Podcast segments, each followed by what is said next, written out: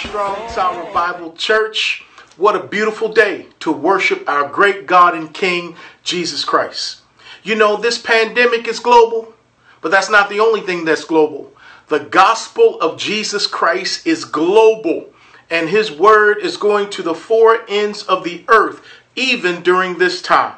And people are worshiping around the world today. They're worshiping King Jesus. And although they are confined in their homes, just like you are and just like I am, we know that the Word of God and the Spirit of the living God is not confined in those spaces. God is moving, His Word is not chained, and He is up to something good in spite of the times. As we come to the Word of God, would you turn in your Bibles to the Gospel of Luke? Chapter 19. That's the gospel according to Luke chapter 19. I'll begin reading at verse 1. And the Bible reads from the New King James Version of the Scriptures. Then Jesus entered and passed through Jericho. Now behold, there was a man named Zacchaeus, who was a chief tax collector, and he was rich. And he sought to see who Jesus was, but could not because of the crowd for he was of short stature. So he ran ahead and climbed up into a sycamore tree to see him, for he was going to pass that way.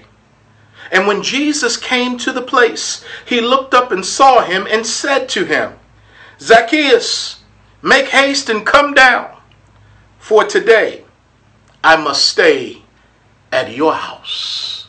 Amen. Here we see the Lord inviting himself into the home of Zacchaeus. Here we see the Lord proving that he is a friend of sinners, inviting himself into the home of not only a tax collector, but the chief tax collector of that time, who had amassed much of his wealth by taking advantage of the people. A man who the Jews, the Pharisees, the scribes, the Sadducees despised Jesus not only embraced at his table, but now he says, Zacchaeus, I want to come to your table. I want to come to your house. And my question for you and for myself today is if Jesus were to say, Hey, I am coming to your house today, would you receive him? And I know the answer. I know that I would receive him I know that you would receive him. But we need to realize that sometimes Jesus does not come in the package that we're accustomed to, that we're used to, that even mainline Protestant Christianity has called us and uh, uh, trained us to accept. Sometimes Jesus is out of the box, and sometimes he looks like people that we normally don't want to associate with if we're honest with ourselves. But I thank God that He uses His Word to speak to our hearts, to show us ourselves, to show us our sin and our hypocrisy and our inconsistencies, so that we might repent and be transformed and become more and more like the Master who would sit down and eat with the undesirables of His day. So permit me in this moment to speak a message to you entitled, Guess Who's Coming to Dinner? yes, guess who's coming to dinner. Let's pray. Father God, in the name of Jesus, we thank you for this opportunity to learn. We thank you for this opportunity to listen to you. And we thank you, Lord, for the Spirit of God in us who conforms us to the image of your darling Son, Jesus Christ. Lord, forgive us for resisting the Spirit. Forgive us, Lord, for fighting against the Spirit. Lord, we yield right now.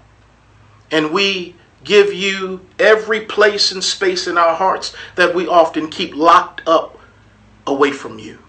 We open up and say, Lord, show us who you are. Show us who we are and show us how you want us to be. We love you and we thank you for this opportunity. In Jesus' name, amen. Guess who's coming to dinner? Now, I am a Bible expositor when I teach and when I preach. meaning that I take the Bible in its context and interpret it properly according to its historical, grammatical, and linguistic elements. And from that, I try to bring practical application to our world. Because I recognize that a biblical text can never mean to us what it didn't mean to the original audience. So I do my best to, to bring forth what the text means in the original context so that we might get application in our world. So I am a biblical expositor. But if I look at the teaching method of Jesus, Jesus was so much more than a biblical expositor. Because Jesus not only understood the Hebraic Old Testament text, obviously because he wrote it through the Holy Spirit, uh, giving birth through the prophets to give us the word of God, his word, so he knows the word.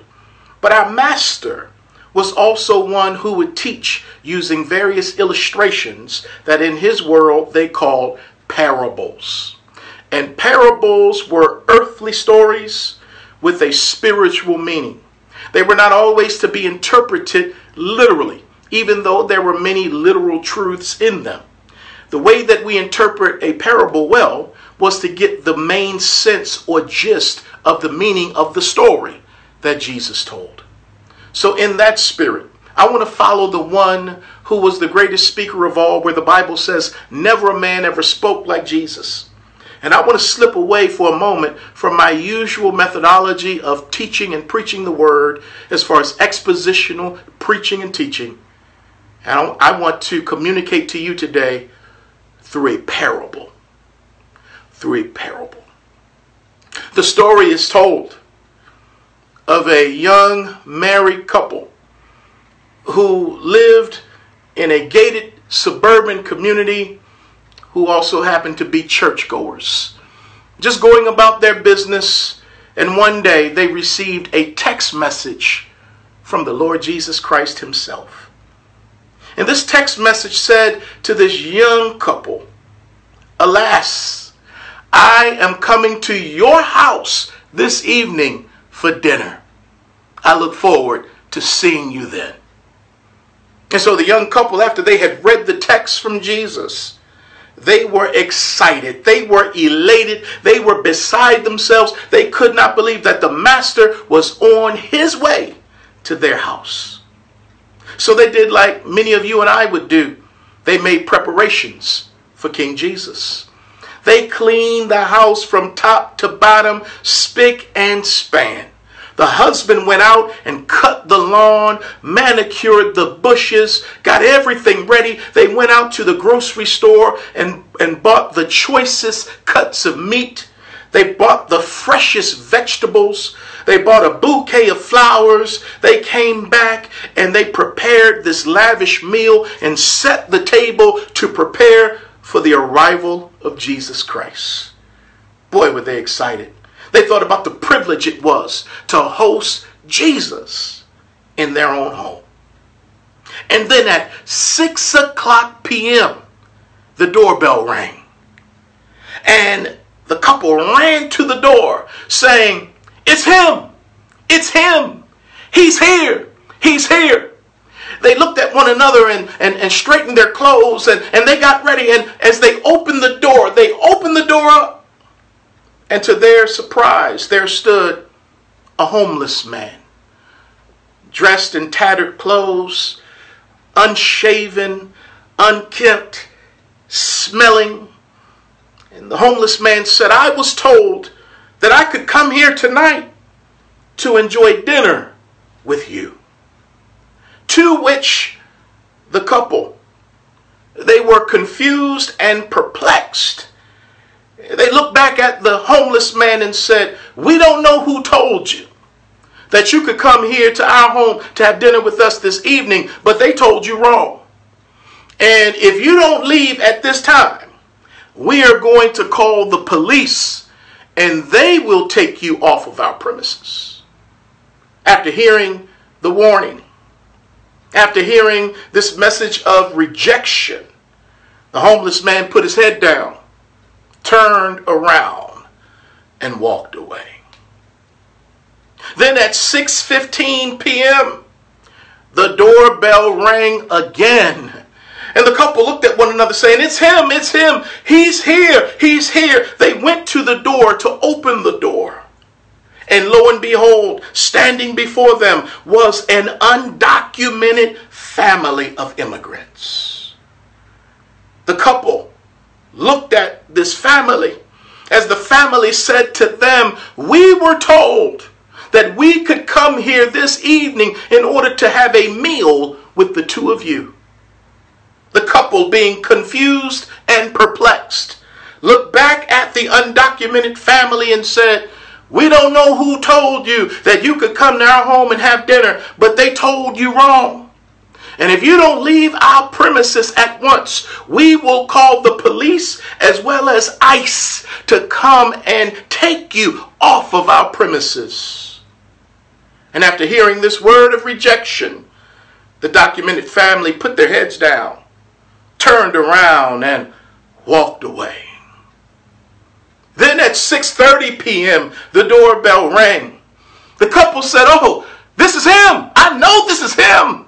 He's here. He's here." They went to the door. They opened up the door and lo and behold, there was a sick, elderly old man at the door. The old man said, I was told that I could come and have dinner with you this evening.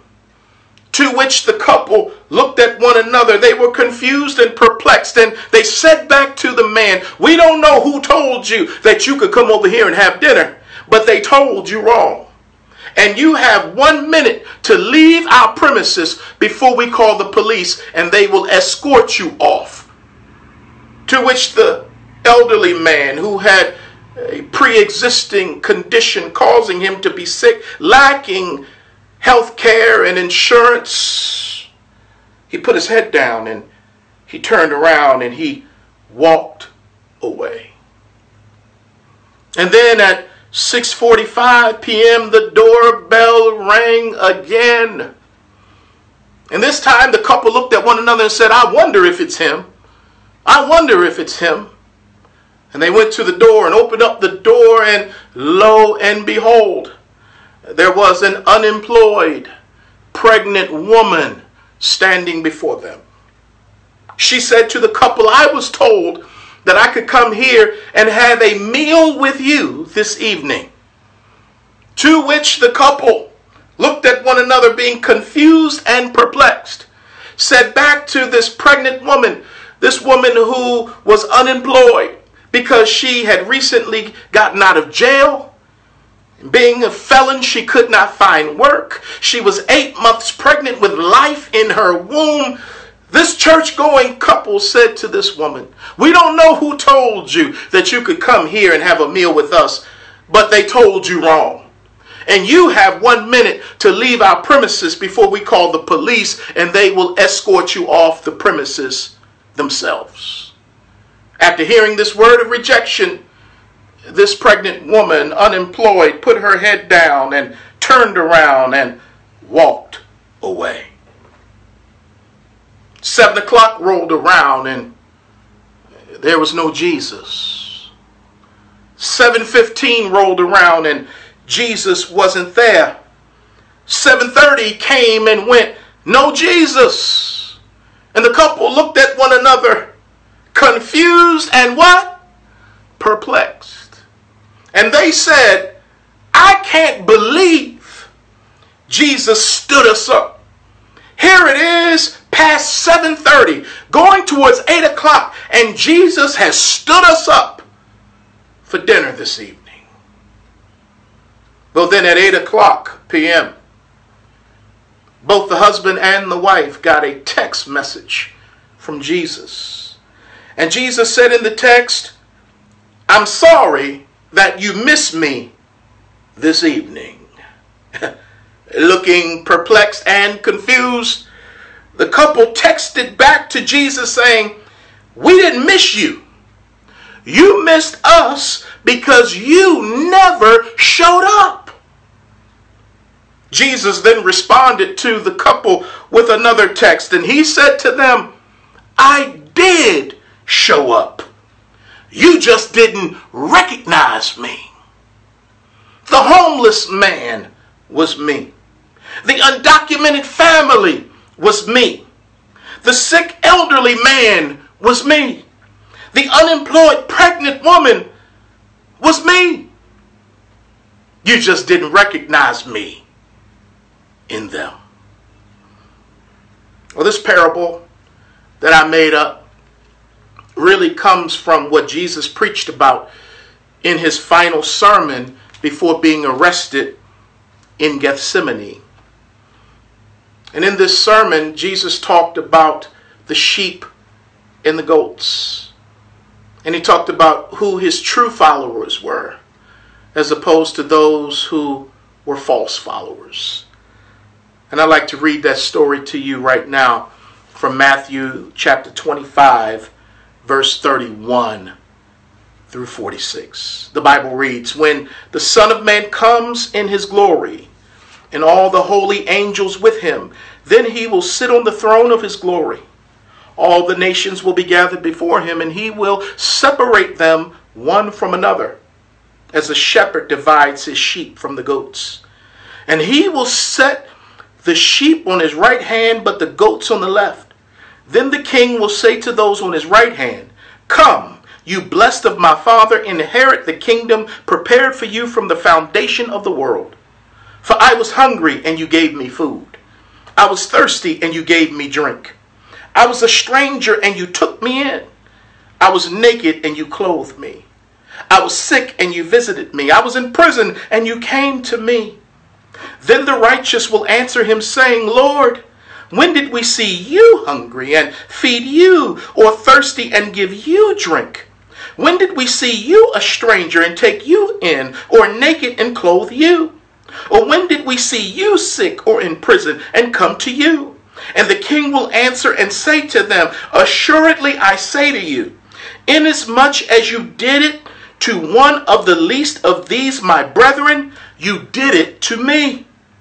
Then he will say to those on the left hand, Depart from me, you cursed, into the everlasting fire prepared for the devil and his angels. For I was hungry, and you gave me no food. I was thirsty, and you gave me no drink. I was a stranger, and you did not take me in. Naked, and you did not clothe me. Sick and in prison, and you did not visit me. Then they also will answer him, saying, Lord, when did we see you hungry or thirsty or a stranger or naked or sick or in prison and did not minister to you? Then he will answer them, saying, Assuredly I say to you, inasmuch as you did not do it to one of the least of these, you did not do it to me. And these will go away into everlasting punishment, but the righteous into eternal life. These are very chilling and sobering words from our Lord. We see that people's eternal fate was determined based upon their lack of service to the least of these. Whereas others, their eternal fate was sealed based on how they served the least of these. Now we know that we are saved by grace through faith in Jesus apart from works. So we cannot work our way to heaven. But someone who has been saved by the grace of God so that he or she might go to heaven, that faith will always be accompanied with works. For even after we are told that we are saved by grace through faith and that not of ourselves, it's a gift from God, not of works so that no one can boast. Ephesians 2:10 then goes on to say that we are God's workmanship created in Christ to do good works. So I can't work to get saved. But because I am saved, the proof of that is seen in how I work or how I serve, and even in who I serve. When you look at the heart of Jesus, who did he serve? He came for the sick. He came for the blind. He came for the hurting. And that's all of us if we're humble enough to admit it. But many of the people missed Jesus and the gospel because they did not want to admit that they were sick, that they were blind, that they were hurting and in need of a physician. But the sinners, the tax collectors, the prostitutes, they were entering the kingdom of God ahead of the religious people because they recognized their need for a Savior. And Jesus calls us to be his hands, to be his feet, to be his mouth. He is the head, and we are to go in his name as his body and serve the least of these. Because I'm afraid that during this time of COVID 19, the temptation will be for us to be self focused, to be self consumed. And in an effort to save our lives, we will justify that as a reason to not look out for the interests and the needs of others. But I'm here to remind you and myself that COVID 19 does not strip us of our responsibility to be salt and light and to go looking and searching for those who are lost, just as Jesus did with us and as he's doing with others. And he wants to do that through us. That Jesus wants us to be intentional to see the marginalized, to see the disenfranchised, to see the underserved, and not only to see them, but to serve them, to bless them. Because Jesus says when we serve them, we serve Him. It was Howard Thurman who said, American Christianity has betrayed the religion of Jesus almost beyond redemption. Therefore, we must fix our eyes to see Jesus when we see the poor, when we see the stranger, the outcast, the overlooked, the marginalized, and the disenfranchised, because they are all image bearers of God. You know, when I read Matthew 25 and, and how Jesus had shared that parable, and how he said that he was the sick, and he was the one who was poor, and he was the one who was naked, and the one who was hungry and in prison, that he was those people. It reminds me of uh, Undercover Boss that comes on network television. And this is a series designed to um, show people who work in the common spaces um, their motivation in their work when the boss decides to go into disguise and be among the staff and the workers.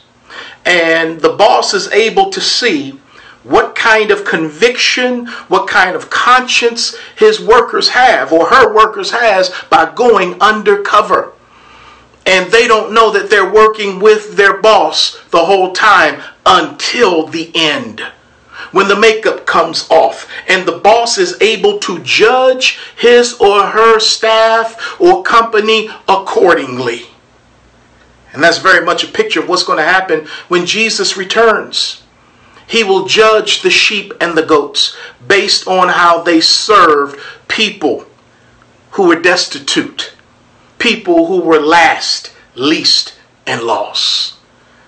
And I pray that you and I will have the eyes to see Jesus in the people that we serve, keeping in mind that the destitute do not always look destitute. You can drive a Lexus and struggle. You can live in a five bedroom house and struggle just as much as a homeless person. So, might we love our neighbor as we love ourselves. And once again, COVID does not relinquish us of that responsibility to do unto others the way we would want someone to do unto us. You see, when we help those people, those people end up helping us in ways that usually are greater than how we help them. What do I mean? We can give them material resources, and we should but they give back to us the faith that we need. Because when you are underserved, many times you are rich in faith and you trust in God to come through for you in ways many of us do not because our blessing has caused us to be at ease many times. And we trust our paychecks and we trust our jobs to provide for us as opposed to trusting the ultimate provider, God Himself, who gives us the jobs and who gives us our homes and on and on and on. But those who don't have those things must really come to trust in God. So as we serve them, they serve us. There's mutual empowerment and mutual edification when we serve those who come across our path, those who knock on our doors, those the Lord leads us to, because there's something in it for us just as much as it is for them. We need each other, and God designed it and devised it that way. That's what the community is all about. Of us coming together across race, class, and gender lines. That is the diverse kingdom of God. And when we come in contact with those who are hurting around us, we must remember that we're serving Jesus as we serve them. Who's coming to dinner? That's a question we all should ask. Or who are we taking dinner to? That's a question we should also ask. Jesus said, as I close in Luke chapter 14, verse 12, He says, Then he also said to him who invited him, When you give a dinner or a supper, do not ask your friends, your brothers, your relatives, nor rich neighbors, lest they also invite you back and you be repaid. But when you give a feast, invite the poor, the maimed, the lame, the blind, and you will be blessed because they cannot repay you, for you shall be repaid at the resurrection of the just. So Jesus is saying when you invite someone to dinner, invite those who are left out. Invite those who are out on the margins. Invite those who are maimed and blind and poor and destitute and wretched based on societal standards. You invite them because, based on kingdom standards, they are first. You invite them because, on kingdom standards, they are image bearers of God. And when you touch them, you touch them in the name of Jesus, not knowing that you might be serving Jesus Himself. So, Strong Tower, as your pastor, I applaud you for having this kind of heart to serve and to give. And it has shown up in our food bank in recent weeks in how you have given, how you have come by, how you have served. And I am blessed as your pastor. And I just want to encourage you as I encourage myself. May we keep an eye open for those around us who may not be as fortunate as we are, even during this time that we may serve them and bless them in the name of the Lord. Because once again, Jesus is present in those people and among those people. And the blessing is on us when we give more than it is when they receive. You know, when this pandemic ends, we're going to start flying on airplanes again. And when I get on airplanes, and when you get on airplanes, you know you're going to get the instructions and they're going to tell you how to buckle your seatbelt. The stewardess over the PA system is going to tell you where the exits are. They'll also tell you that in case of the loss of cabin pressure, air mass will drop from the ceiling. And they instruct us to put our mask on first if we're traveling with a toddler or a young person or a person who can't put the mask on for themselves. Put ours on first and then assist the person next to us by putting their mask on. What they don't want you to do is to try to put their mask on without putting yours on first because two people may pass out. But what they don't want you to do either is to just put yours on and not concern yourself with the life of your neighbor. I just stopped by today to remind you and to encourage myself. Put your mask on literally during this time to protect yourself and your neighbor. It's an act of love. Put your mask on. But not only that, put the mask on of your neighbor so that he or she might be able to breathe and enjoy life themselves. Don't you just breathe. Make sure you help somebody else breathe to live as well. Because when you and I help them, Jesus says there's a strong chance you're helping him. Let's pray. Lord, thank you for this word. Lord, I pray boldly that you would bring us to people who need some of the things that we have. That you would bring them across our path, that you would lay them before us. And rather than walking by or looking past them, may we be intentional, Lord, to open up our eyes and see them, to see their dignity, to see their value, to see the image of God in them, upon them, and to see you, Jesus, even in them and among them. And may we serve them as if they were you that we were serving. We thank you, God, for this lesson, for this message. May we all be mindful not to be self consumed and self focused during this time, but may we also think about the betterment of those around us. We thank you, Lord, we pray this in Jesus' name. Amen.